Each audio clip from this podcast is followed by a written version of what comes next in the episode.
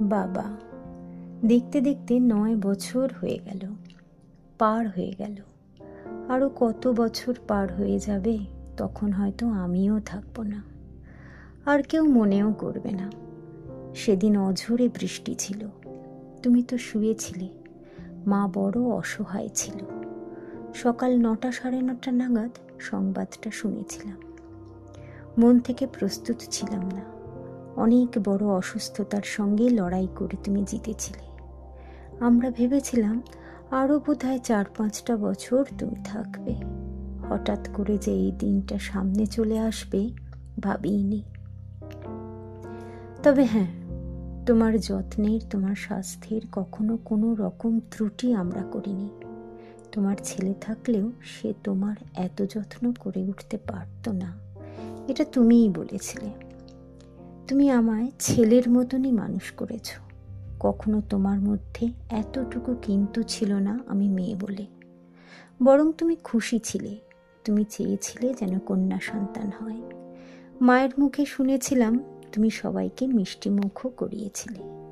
আজ থেকে কত বছর আগে, সেই সময় সমাজে শুধু পুত্র সন্তানই কাঙ্ক্ষিত ছিল। কিন্তু তুমি তোমার মানসিকতার দিক থেকে অনেক এগিয়েছিলে। সন্তান যে সন্তান পুত্র কন্যা এভাবে বিচার করা যায় না, তা তুমি দেখিয়েছিলে। কোনো ভেদাভেদ তুমি করনি। সবচেয়ে ভালো স্কুলে তুমি পড়িয়েছ, সবচেয়ে ভালোভাবে আমাকে মানুষ করেছ। কর্তব্যকে বরাবরই প্রথমে রাখতে তুমি। তোমার কাছেই শেখা, ধৈর্য আর নিষ্ঠা নিয়ে এগিয়ে যেতে হয় জীবনে। আরও একটা, সত্যতা। সত্যের জন্য সব কিছু ছেড়ে দেওয়া যায়, কিন্তু কোনো কিছুর জন্যই সত্যকে ছেড়ে দেওয়া যায় না। এটাও তোমার কাছে শেখা। আরও একটা, সততা। জীবনে সৎ থাকার পাঠও তোমার কাছ থেকে পেয়েছি বাবা। তুমি শিখিয়েছিলে, সততার কোনো বিকল্প হয় না। মানুষের দুঃখে তার দিকে সাহায্যের হাত বাড়িয়ে দেওয়া, আর্তকে সেবা করা, অহেতুক খরচা না করা। শিক্ষা দান করা, বন্ধুত্বর হাত বাড়িয়ে দেওয়া, মনুষ্যত্বকে জীবনের সবচেয়ে ওপরে জায়গা দেওয়া, মনের মধ্যে দয়া, মায়া, মমতা, স্নেহ, এগুলোর সিঞ্চন করা, এগুলোকে জাগিয়ে রাখা এসবই বাবা তোমার কাছেই শেখা। আজও কখনো একলা বসে থাকলে তোমার কথাই ভাবি। কখনো চোখ ঝাপসা হয় আবার কখনো ভাবি আরও কি কি গুণ তোমার কাছ থেকে খুঁজে নেব। এই শক্ত, কঠিন পৃথিবীতে চলার জন্য আরও কি কি গুণ দরকার।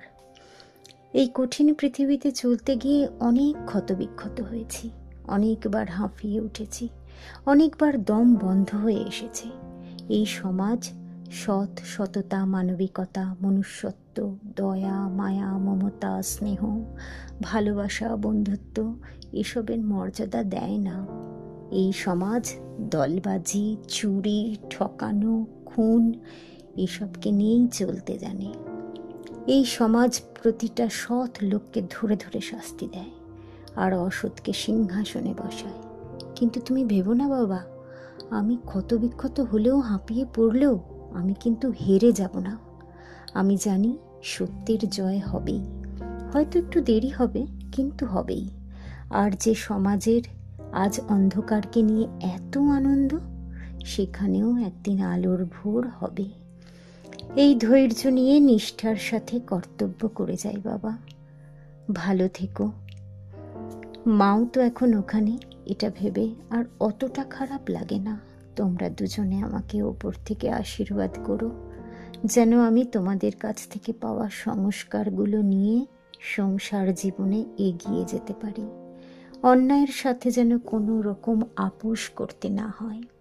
ভালোবাসা দিয়ে যেন সব কিছু জয় করতে পারি।